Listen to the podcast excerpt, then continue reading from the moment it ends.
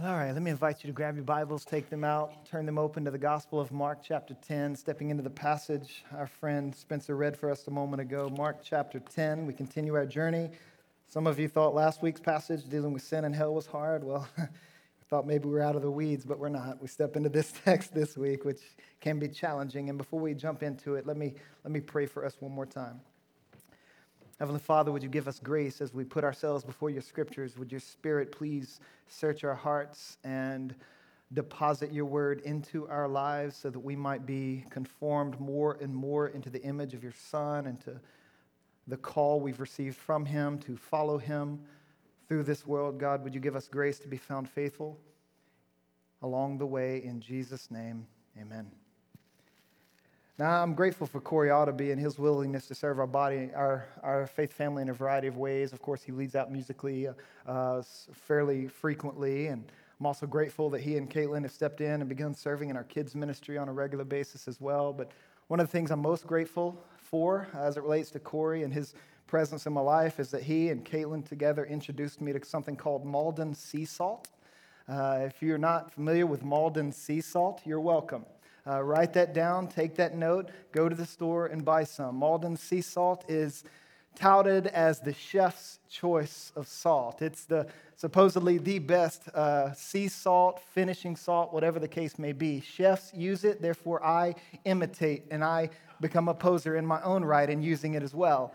One of the slogans on Maldon sea salt is this. They boast in saying that their salt is as it should be hand harvested with the distinctive flaky texture and taste that lends a certain new word for the night piquancy. A certain piquancy, but uh, to, to, virtually any dish. Now, if you know what the word piquancy means, that means you're a foodie, right? That, that's your world. You're one of those people.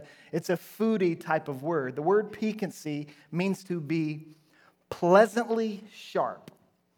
And so this sea salt adds a pleasant sharpness to any dish.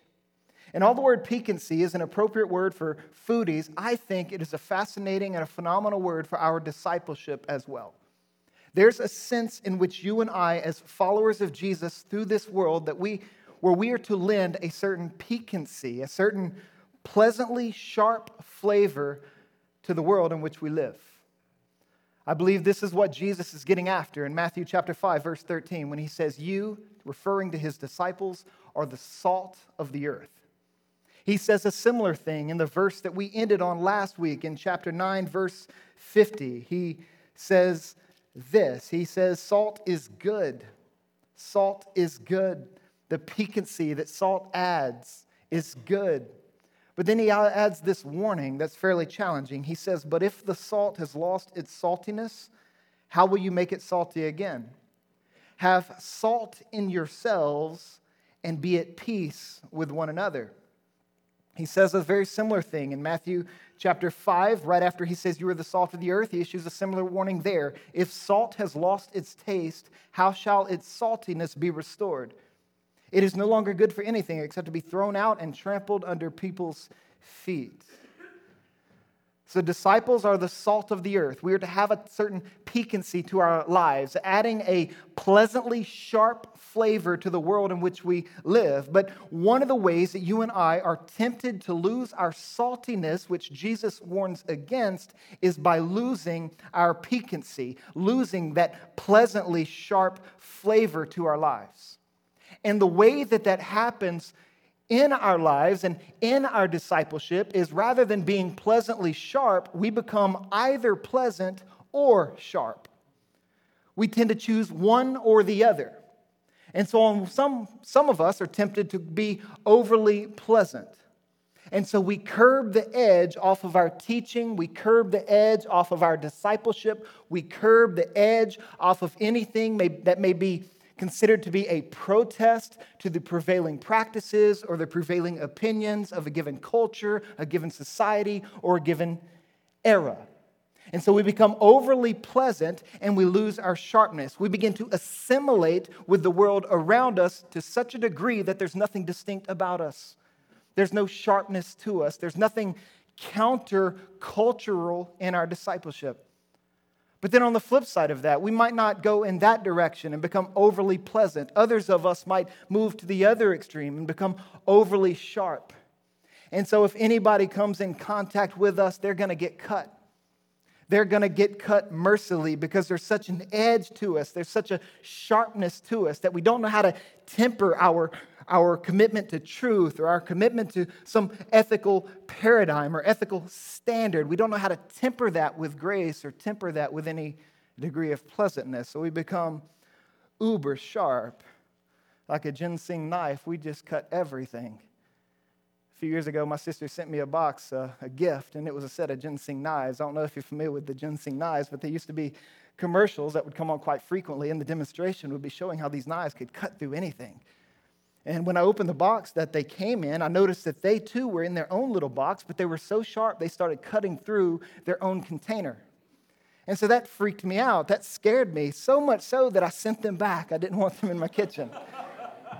I know now how dumb that was, but I didn't know then. I was afraid because they were so sharp, I didn't want anything to do with them. Well, some of the ways in which we lose our saltiness happens when we lose our piquancy, when we become overly pleasant with no degree of sharpness or distinction, or we become overly sharp and everything's an offense to us, or everything should be protested by us, everything must be waged war against, whether it's culturally or whatever the case may be, and we become so sharp that there's nothing pleasant and we can lose our saltiness, we can lose our piquancy moving into either one of those directions. So, on one hand, we might overly assimilate into the culture so much so that there's nothing distinct about us and our discipleship. But on the other side, we could so isolate ourselves from the watching world that everybody is afraid to be a part about to be a part of what we are about. And so we don't want to lose our saltiness in either one of those directions. Because anytime we do, anytime we become overly pleasant or overly sharp, when that happens, we cease to reflect the Savior that we're trusting in.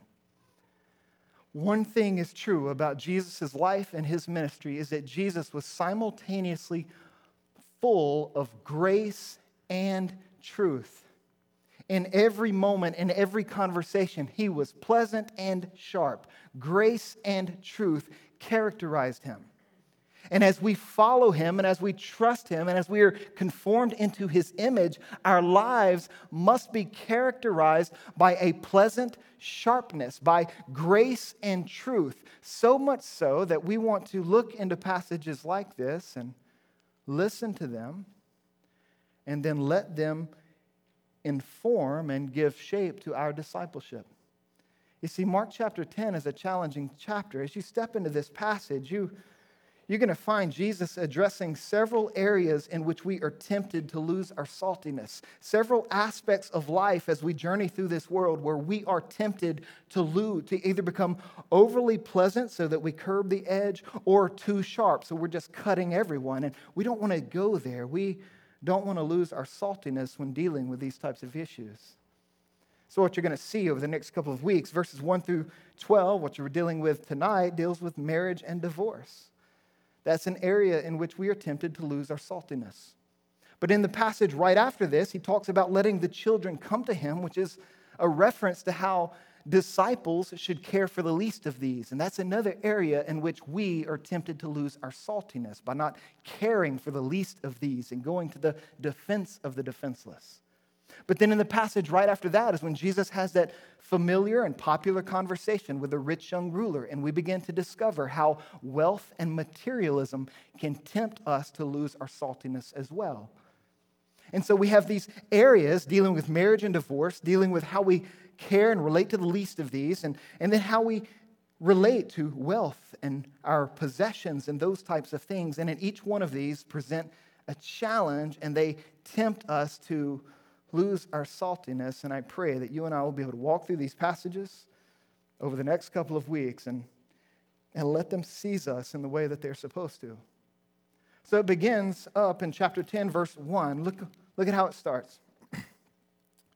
Mark chapter 10, verse 1. And he, referring to Jesus, left there and went to the region of Judea and beyond the Jordan and crowds and crowds gathered to him again and again as was his custom he taught them.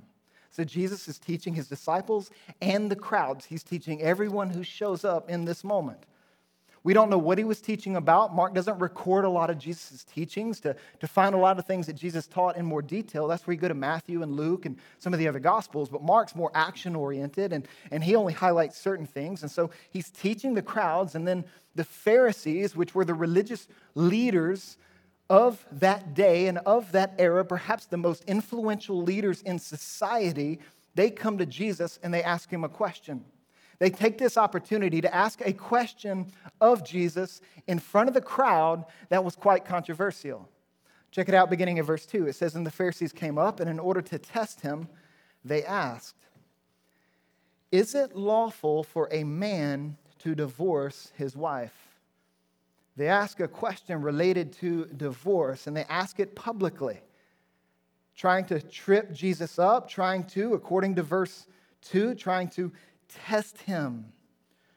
Now, that's a very important word. These Pharisees, these religious leaders, weren't asking Jesus this question because they were seeking answers. They were asking Jesus this question because they were seeking a certain answer.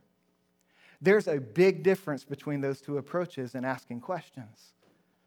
And what you have to decide for yourself in your relationship with Jesus, how are you going to ask questions in your discipleship? How are you going to approach the scriptures in your discipleship? If you approach the scriptures and if you approach asking questions in a, in, the, in a way that is reminiscent of the Pharisees' approach, then you are going to ask questions not because you desire answers. You're going to ask questions because you desire a certain answer, and your interaction with the scriptures and your interaction with Jesus isn't going to change your life. The Pharisees approach the scriptures in such a way where they are seeking to master the scriptures. They are very familiar with the Old Testament. They know the Old Testament better than anyone. They know a certain answer to the question they are asking Jesus. And so they're trying to master the scriptures by showing their superiority to Jesus, and they're trying to master the scriptures by, by testing Jesus' knowledge and awareness and his ability to respond in this moment.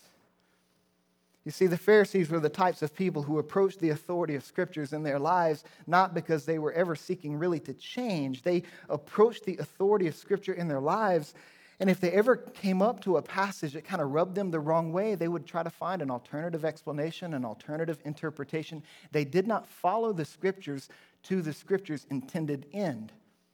They were seeking to master the scriptures, which is contrast to disciples.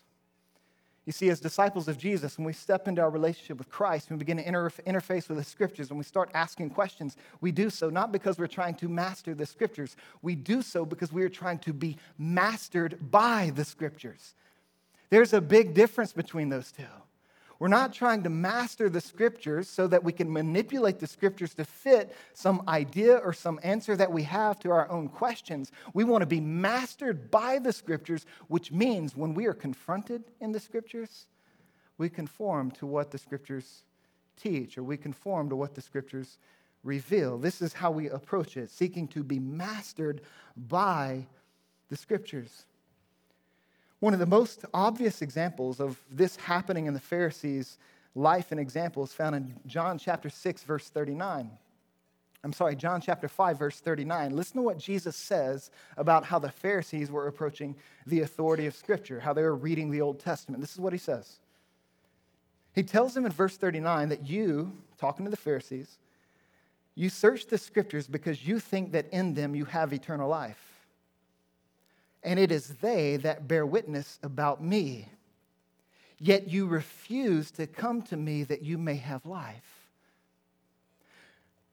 The scriptures were given so that we would learn how to submit our lives to Jesus, be mastered by Jesus, be changed by Jesus, be conformed to Jesus, so that you and I might find life. But the only way life comes from the scriptures is if we follow the scriptures' teachings in their entirety to the finding the beauty of Jesus. The Pharisees were not willing to do this because they knew that if they come to Jesus, they would have to admit that there were areas in their lives that needed to change, and they did not want to do that. They did not want to follow this no name rabbi who came from a podunk town like Nazareth. That wasn't their style, that wasn't their speed. They didn't want to follow somebody who wasn't raised in Jerusalem a member of their own ranks. They weren't willing to humble themselves and submit to the salvation that Jesus wanted to give them. And as a result, they missed out. They approached Jesus asking questions in this moment, not because they were seeking answers, but because they were seeking a certain answer. So let me ask you how do you approach controversial questions and controversial subjects in your own discipleship? How do you approach the Bible in those moments? You notice that Jesus takes the Pharisees to the scriptures. He asks them in reply, verse 3, What did Moses command you? That's where the conversation needs to take place. Any controversial subject, any controversial topic, it needs to take place according to the scriptures. We have to ask our questions and run them through the filter of God's revelation and the filter of God's instructions in the Bible. This is what Jesus encourages them to do. They ask him this question. He said, Well, what does Moses command? How, what is, which was Jesus' way of saying, what does the Bible say? What does the Old Testament teach? That's where Jesus takes the conversation. And when he does that, he's affirming the authority of Scripture. And so, again, let me ask you when you approach the Scripture with your questions, and I encourage you to approach the Scriptures with your questions. But when you do so, are you seeking answers or are you seeking a certain answer? Are you willing to let the scriptures confront you, contradict you, and transform you? If you're not, then you're approaching the scriptures in a Pharisaic, a Pharisaic way and not necessarily in the way of the disciple, in the way like a disciple. And so this is what's going on here. The Pharisees are asking this question. Jesus turns their attention to the scriptures. What did Moses command you? And and this is how he deals with this sticky and sensitive matter of divorce. Remember, they asked, Is it lawful for a man to divorce his wife? He, they want Jesus to weigh in on this issue. They want Jesus to weigh in on this matter. And Jesus responds with a question What did Moses command you? What do the scriptures teach? And anytime we come to something like this, we have to handle the subject of divorce and some of the topics related to marriage in our culture today, we have to handle these matters with care.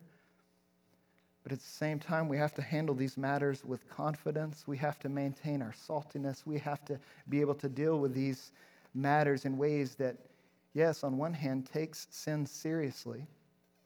But on the other hand, we want to extend grace generously. The gospel liberates us to do just that. And so, when it comes to a matter like divorce, we want to handle this with care, but we also want to handle this with confidence. We don't want to become overly pleasant. We don't want to become overly sharp. We just want to try as best we can to be faithful to what the scriptures communicate. And when it comes to the matter of divorce, the scriptures communicate some things that, make, that may affect many of us initially negatively tonight. Because every one of us have interacted with, have experienced divorce on some level in our lives. Every one of us, no doubt, probably have either our own families, our, our friends, people in our lives whose marriages have broken apart, who've, who've went the way of divorce. And part of that is because we live in a culture that, that in some ways makes it easy for a person to bail out on the commitment of marriage. You know, back in the 70s and 80s, when divorce started becoming more common, more frequent, more popular, in that moment, the church didn't respond very well. The church, in some ways, lost her saltiness because the church stopped dealing with that struggle. And because the church, in some ways, became silent and ignored it, or they overlooked it, or turned a blind eye to this happening in the families that were a part of church, all of a sudden these families had kids, and these kids were, raised, were growing up, and all of a sudden they were confused because the church never dealt with where they were. And so these kids all of a sudden become adults, and now as adults, they're wondering, well, does the church really want to deal with where I am? Because when I was a kid, the church didn't. The church remained silent. The church lost her saltiness. There was an article published even this last week in the Washington Post dealing with this topic, dealing with this issue, and I think it's providential. The Washington Post published an article titled How Decades of Divorce Helped Erode Religion. And in this article, the author cites a guy by the name of Andrew Root, who's a professor at Luther Seminary. And this guy wrote a book arguing that the church's avoidance of this issue has caused her to lose influence among, among the children of divorce. He said that when the divorce rate climbed in the 1980s, many members of the clergy, especially mainline Protestant pastors, stopped speaking out against divorce so as not to alienate struggling congregants. And by going silent on the subject, they didn't offer any comfort to the kids. As adults, Root said, those same people do not believe the church will respond to their adult problems. They're now thinking, well, I'm dealing with depression or I'm dealing with my own marital troubles. The church must not have anything to say to me because when I was eight and dealing with divorce, my Sunday school teacher didn't even say, Man, Adam, man, Amanda, that must be really complicated for you. The church just ignored it. The church became silent on it. And now the church, in some ways, has lost her saltiness in the lives of some of these kids who are raised in that setting. And so, when it comes to our role today as we deal with this question and other questions that are going to be asked as we move further into the future, we want to be pleasantly sharp. We want to marry grace and truth. This means, as it relates to divorce, we want to be a church that comes alongside a divorced person and helps them find joy, helps them find life, helps them find recovery, helps them find healing, helps them find hope in the midst of their divorce. But it also means that we as a church, we want to commit to rallying around the children of divorce and ministering to them and loving them and serving them and welcoming them into our community, recognizing that they're not an inconvenience to us because they don't have a mom or a dad or whatever the case may be. We want to let the little children come to us, according to verses 13 through 16. But then this also means that we that if in our church, a couple begins struggling with thoughts about divorce, contemplating going that route, it means we, as a faith family, must apply salt to that situation. We must learn how to ask hard yet loving questions of those who are contemplating going a route that, on one hand, may be permissible, but on the other hand, is not very profitable. So we want to think about this. We want to deal with this. So let's do that. Let's look and see what, what does Moses say? What, what does Moses command them about their own question? And, and it says in verse 4 that the Pharisees, Moses says that Moses allowed a man to write a certificate of divorce and to send her away. Does that surprise some of you? Moses allowed a man to write a certificate of divorce and to send her away. What they're doing in that verse is they're summarizing Deuteronomy chapter 24, verses 1 through 4, the one place in the Old Testament that seems to permit divorce on certain grounds. But what's interesting about their response is that the matter of divorce wasn't necessarily the, the controversy. People didn't argue over whether or not divorce could happen under certain situations and circumstances. The controversy concerned uh, what the, the basis or the grounds for divorce. Why was the divorce taking place? That's where the controversy would come. And so you have this moment where they're quoting Deuteronomy 20, or summarizing Deuteronomy 24, verse, verses 1 through 4. And, and I love this because it reminds you and I that the Bible is a real world kind of book. The Bible is a real world kind of book. It deals with the world as it is. It doesn't shrink back from the struggles and the bumbles and the, the wrestlings and the groanings of life in a fallen world. It deals with them head on. And so there's a sense in which we can say that divorce is necessarily conceded in Scripture due to sin. That divorce is necessarily conceded in Scripture due to sin. But the reason why a concession such as found in Deuteronomy 24 is present, the reason why that's present was not to suggest divorce, but was to help deal with the aftermath of divorce. The concession that they're referring to in Moses' writings was intended to provide protection and welfare for innocent victims. It was the type of concession that said, look, life is going to get messy after a divorce. Here are some things that they need to do. This is how you can order a divorce to limit the upheaval and to limit the fallout of that situation. And so it's a concession, but it is a concession designed to help the situation, not to make things worse. So, yes, we can say divorce is conceded in Scripture due to sin, but here's the deal. Don't misunderstand that. The legal provision outlined in Deuteronomy chapter 24, the legal provision alluded to in Mark chapter 10, that's referenced elsewhere in the scriptures matthew chapter 19 another passage would be 1 corinthians chapter 7 the legal provisions and the outlines that are presented there those are not understand that those are concessions, not intention. There's a big difference between conceding to the fact that sin exists and trying to help people manage those waters and navigate those waters, and then coming to a point to say, well, divorce is God's will, or divorce is God's intention, or divorce is God's design. There's a world of difference between saying those two, so don't misunderstand that, that statement. And so, what you find is you look at all these passages and you take all things into consideration. We don't have time to go into all of them tonight, but Yes, divorce is necessarily conceded in Scripture due to sin, but at the same time, divorce is narrowly regulated in the Scriptures. It is narrowly regulated. In other words, divorce isn't, the Scriptures do not concede divorce for any reason whatsoever. The scriptures provide us with a couple of instances that says, okay, in these situations, it may be permissible to divorce. One of those is in the case of adultery. In the case of adultery, divorce is possible. You see this, yes, back in Deuteronomy chapter 24. Deuteronomy chapter 24, you have this passage I've referred to multiple times. Now, Deuteronomy chapter 4, verse 1. Listen to what's said in, in this text. It says, When a man takes a wife and marries her, if then she finds no favor in his eyes because he has found some indecency in her, and he writes her a certificate of divorce and puts it in her hand and sends her out of his house, and she departs out of his house. And the rest of the passage goes on to show how that situation needs to be handled as relates to other relationships and other marriages. But the point there is if he has found some indecency in her, that's the controversy that the Pharisees are raising to Jesus. They want him to define what it means to find indecency in a spouse.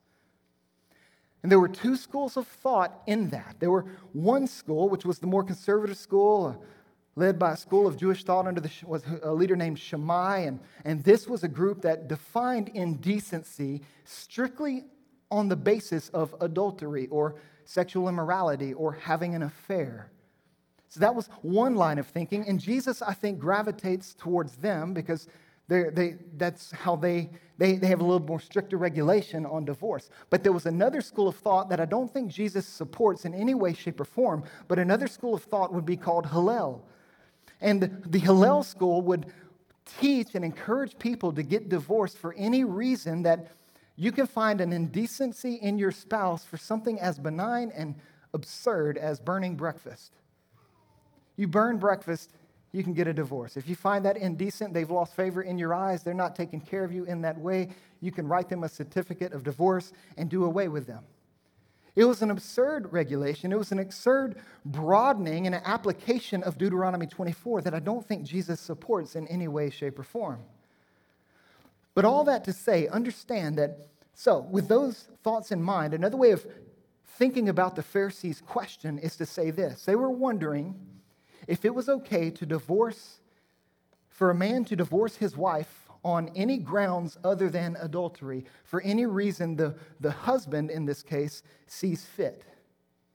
And so, if you just kind of peek behind the curtain and you see the man standing behind you, pull behind the curtain, you see the man pulling the levers, you see the, the condition of the heart in that moment, and you begin to discover something about how I feel like there's more to their question. And I think the Pharisees were asking this question of Jesus because they wanted to see what they could get away with.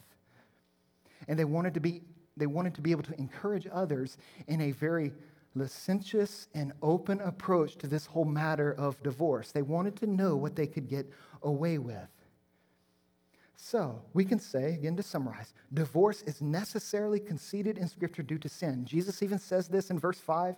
He says, It is because the hardness of your heart that he wrote this to you. It was to deal with your sin that Jesus provided this concession.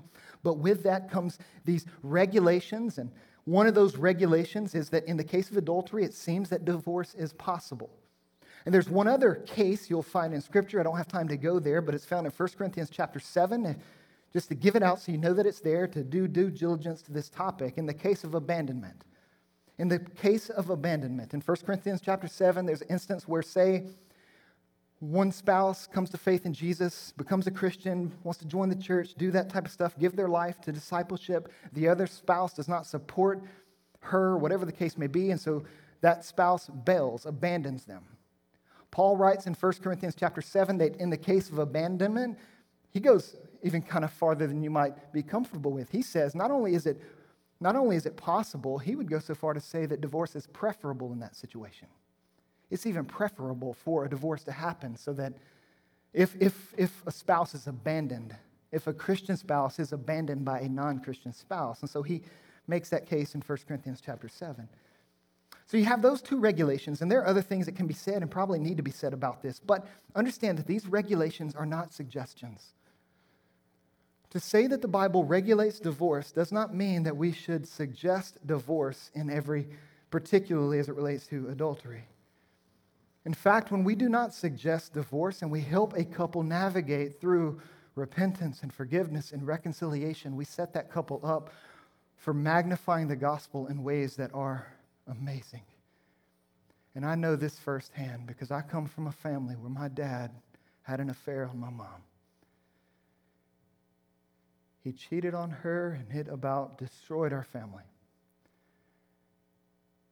At first, he did not want to repent. At first, he did not want to even recognize it as sin. His heart was so hard as a result of what he had been doing that he didn't want to listen to anyone. But praise God, there were people in his life who rallied around him and carried saltiness into their conversations that brought grace and truth to bear on him and to bear on his hardness of heart and to show him that what he is doing in this moment is sinful and he needs to repent. He needs to return to the Savior, that he's, he's running the risk of destroying all of his significant relationships. And, and over time, eventually, my dad's heart softened up to the words that, that he was hearing. And, and God, by his grace, broke my dad. And my dad came back to my mom seeking forgiveness, seeking restoration, seeking healing. And by God's grace, my mom, although it was permissible on some level for her to, to divorce my dad, my mom said, I'm going to do what's profitable in this situation. And she responded to my father's repentance and to my father's confession, and she welcomed him back. And together they started going, undergoing counseling, and they started find, being proactive in their marriage. And by God's grace, their marriage has been healed. And today, together, they are united, they are reconciled, and together they are bearing witness to what's possible when you and I don't simply do what's permissible, but we begin to do what's profitable. We begin to think, okay, well, what's best for the other in this moment? And there may be situations where divorce is permissible, but if it's not profitable, I wonder if you can be challenged enough in your discipleship to move past the permission and pursue what is profitable, sue what is edifying, sue what is pursue what is gospel glorifying. This is the challenge of this text. This is the way of discipleship. So we don't want to go the way of our culture that broadens the regulations for divorce and even encourages divorce on much broader ground than the regulations we find in the scriptures. Usually, our culture encourages divorce in how a spouse answers one question. They look at a spouse and say, say, Are you getting fulfillment from this marriage? And if the spouse answers no, there are moments when our culture not only encourage, not only permits divorce, but actually encourages divorce. There was a book written recently that did just this. It's a book called Divorce How and When to Let Go. Became an influential book on this topic. And listen to what the writers say. They say your marriage can wear out. People change their values and lifestyles. People want to experience new things. Change is a part of life. Change and personal growth are traits for you to be proud of, indicative of a vital, searching mind. You must accept the reality that in today's multifaceted world, it is especially easy for two persons to grow apart. Letting go of your marriage, if it is no longer fulfilling, that's the regulation, pretty broad. If it is no longer fulfilling, can be the most successful thing you have ever done. Getting a divorce can be a positive, problem solving, growth oriented step it can be a personal triumph. That's how we are wired. That's how we are conditioned if we journey through this world without the filter of the scriptures. That's how we are wired if we ask all of our questions about every topic in a Pharisaic way, seeking a certain answer, which really is we just want to be approved and applauded for whatever decision we want to make, rather than asking questions that seek answers, real answers that affect our lives and bring the gospel to bear on our situations. This is what's going down in this passage, and this is what I pray we would learn to do as a church, because ultimately, we've got to ask ourselves are we more concerned with what's permissible or with what's profitable? In your discipleship, in your marriage, you can broaden that in any relationship or situation. Are you more concerned with what's permissible, what you can get away with, or what's profitable, what would be best for the gospel's glory in the life of another or in the city in which we live. You see, ultimately, true discipleship is not to be lived out in light of concessions given due to sin in the world, but true discipleship is to be lived out in light of the ultimate divine intention and purpose for all things. This is where Jesus goes in his conversation. He says, Yes, there are concessions due to sin, there are regulations in Scripture, but you don't build your discipleship on concessions and regulations. You build your discipleship on divine intention, on divine origin, on divine purpose. So, what he does in verse 6 is he takes the conversation back to the Garden of Eden, back to the beginning. And he encourages his disciples and you and I today, when you think about these matters, you've got to think about them in terms not of concessions and regulations and permissions. You need to think about them in terms of what God designed and what God set up. So in verses six through nine, although the, the Pharisees want to talk about divorce, Jesus takes this moment to talk about marriage. And he focuses on the beauty of marriage. And he does so in some remarkable ways. Check it out in verse six. He says, But from the beginning of creation, God made them male and female. Therefore, a man shall leave his father and mother and hold fast to his wife, and they shall become one flesh. Reminding us of the beauty of marriage, going back to Eden, referencing and echoing Genesis chapter 2. And when he does that, he's telling us something about marriage, and we need to grab this. Because I wonder if we have we take such a nonchalant approach to the topic of marriage, and we need to grab hold of what Jesus is saying. And what Jesus is saying is that marriage is a sacred union. It is a sacred union, and that stands in stark contrast with a social contract. It is a sacred union, one that was designed and intended by God back in Eden. This was the trajectory He set humanity, this was the course He set us on in the beginning. Marriage is a sacred union that's designed and ultimately defined by God. This means that no people group on the planet regardless of their era, regardless of their culture, no people group on the planet has a right to repurpose marriage, reconfigure marriage, redefine marriage, chisel marriage down, because marriage is a sacred union that was designed by God in the beginning. This is what Jesus is saying in verse 6. But not only is he saying it's a sacred union, he's saying it is a mysterious union. This is beautiful. He says, not only was it uh, sacred in the sense that it was there in the beginning. God made then male and female. And then in verse 7, he says, They shall leave their father and mother and hold, uh, the man shall leave his father and mother and hold fast to his wife. Get this, and the two shall become one flesh. It is a mysterious union when that sacred union is engaged by two people, one male, one female. A mysterious union takes place, so much so that those two persons become one. They become one flesh, one unit. They become an organism, a new family, a new creation. And as this mysterious union, they are stepping into a relationship that is utterly unique from any other human relationship. A relationship where intimacy can be known in a way that can't be known elsewhere.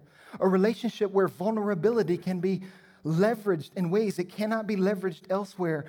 A relationship where security is found, where security cannot be found elsewhere. It is a mysterious union. And when that happens, all of a sudden, this married couple is able to reflect things about God in a very unique and significant way.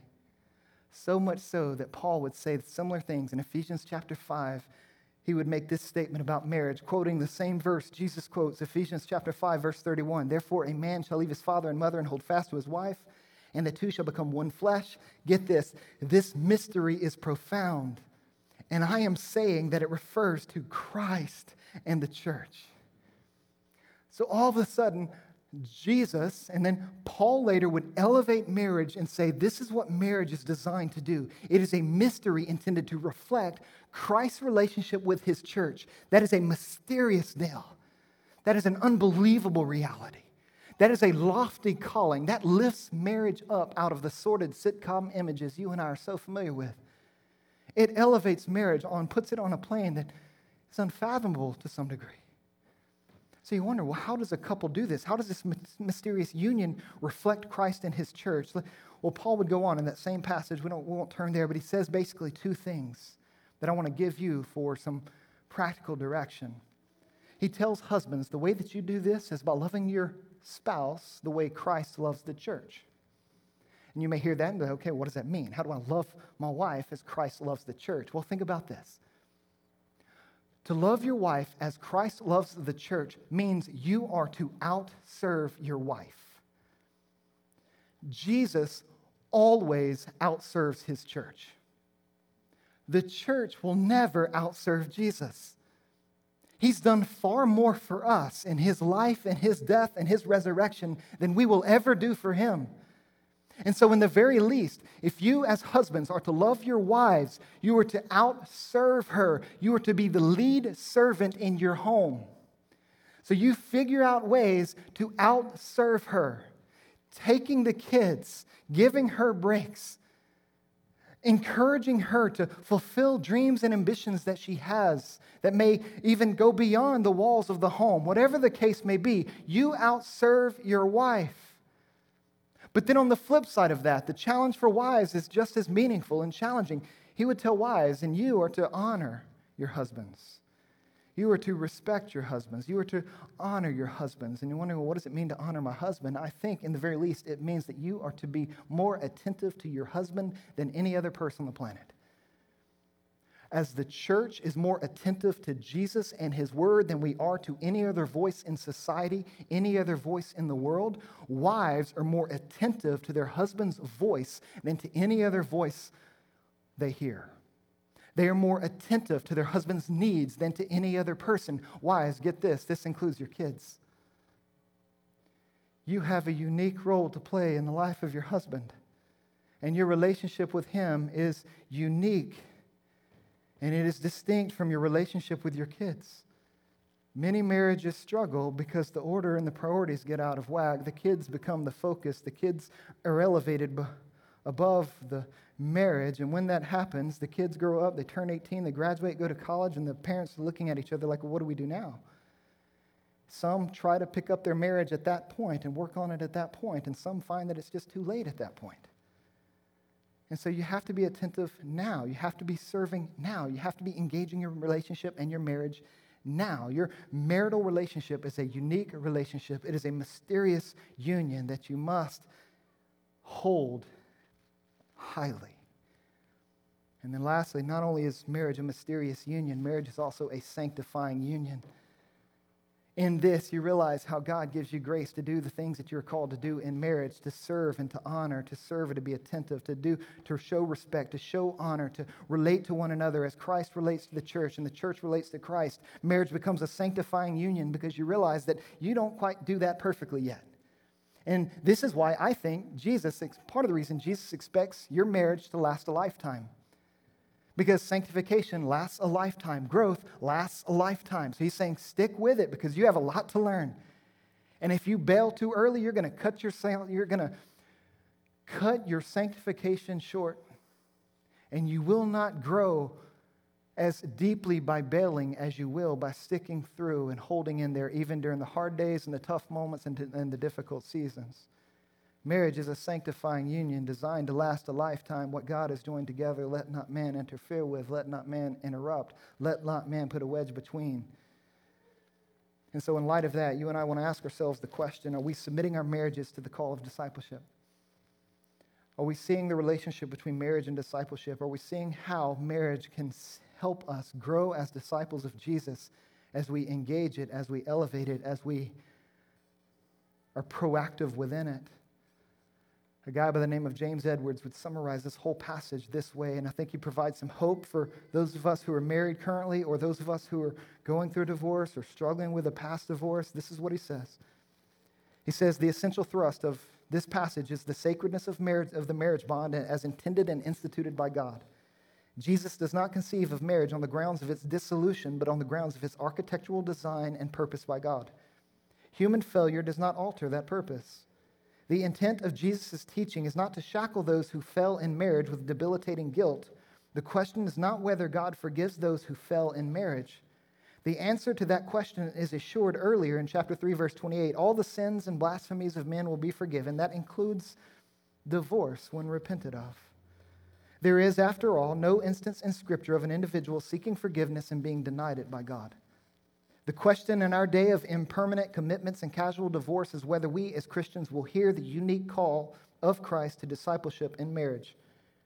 In marriage, as in other areas to which the call of Christ applies, will we seek relief in what is permanent, in what is permitted, or commit ourselves to what is intended by God and commanded by Christ?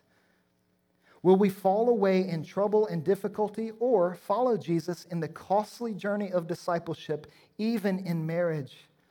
Will we sunder the divine union of two become one flesh, or will we honor and nurture marriage as a gift and creation of God, as a blessing to our discipleship? So, with that in mind, let me offer just a couple of takeaways addressing specific people in, in our space tonight. If you are single and you're listening in on this message, understand that your singleness is not in any way an inferior status in the kingdom of God.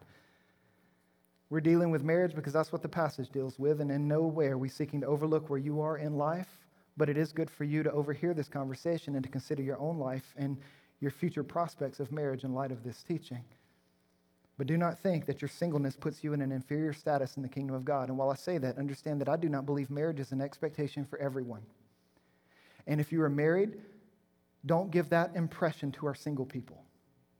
Don't give them the impression that marriage is expected of everyone because it's not. Jesus, single. Paul, single. They maximized their singleness for the advancement of the gospel, the building of the kingdom. They engaged fully their discipleship, so to speak.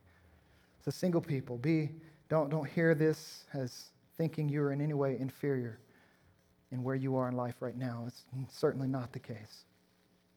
If some of you are preparing for marriage, maybe you're thinking about getting engaged or dating towards that end, let me encourage you to elevate your view of marriage now. Elevate your view of marriage now. Prepare for the long haul. Choose wisely and think companionship. When you choose spouse, when you propose or say yes, or whatever the case may be, think companionship and nurture that friendship. If you are married, let me encourage you to cultivate a healthy marriage. Be proactive in your marriage. Too many of our marriages are reactive. We only seek counseling when we already hit a rough spot. We only start reading books on how to cultivate a healthy marriage when we're already on a downward spiral. Well, don't be reactive in your marriage, be proactive. And one of the ways that you can do that in, recent, in, in the near future is on the weekend of October 28th and 29th. Tom and Cheryl Hartman will be hosting one of their marriage conferences. And I encourage you to sign up for that, to make plans to attend that. There is limited space, but they're going to be offering these marriage retreats, these marriage conferences more frequently in the future. So take note of that and participate in one as soon as possible. It's free of charge. You just got to sign up, RSVP, by emailing Cheryl. Her email address is listed in the worship guide. But be proactive, cultivate a healthy marriage. Go on dates with one another, have conversations with each other, love one another in tangible, practical ways. When we're dealing with, if somebody, if somebody in our lives is dealing with divorce, let me encourage you to mingle your call and the call to obedience with the tears of compassion. Mingle the call to obedience with the tears of compassion. Again, be pleasantly salty, be pleasantly sharp. Grace and truth. Love, weep, serve. Answer question in ways that are honest, that honestly reflect what the scriptures reveal. But then, if those of you who are in this room tonight, and maybe you are divorced, you've been divorced in the past, whatever the case may be, let me, let me encourage you with this reality. If you are a disciple of Jesus, if you are trusting in Jesus, if you've repented and are believing the gospel, you can rest assured that Jesus is always forgiving and Jesus is always faithful. He is always forgiving and he is always faithful. And that is true for you in your divorce as much as it is true for me in my marriage.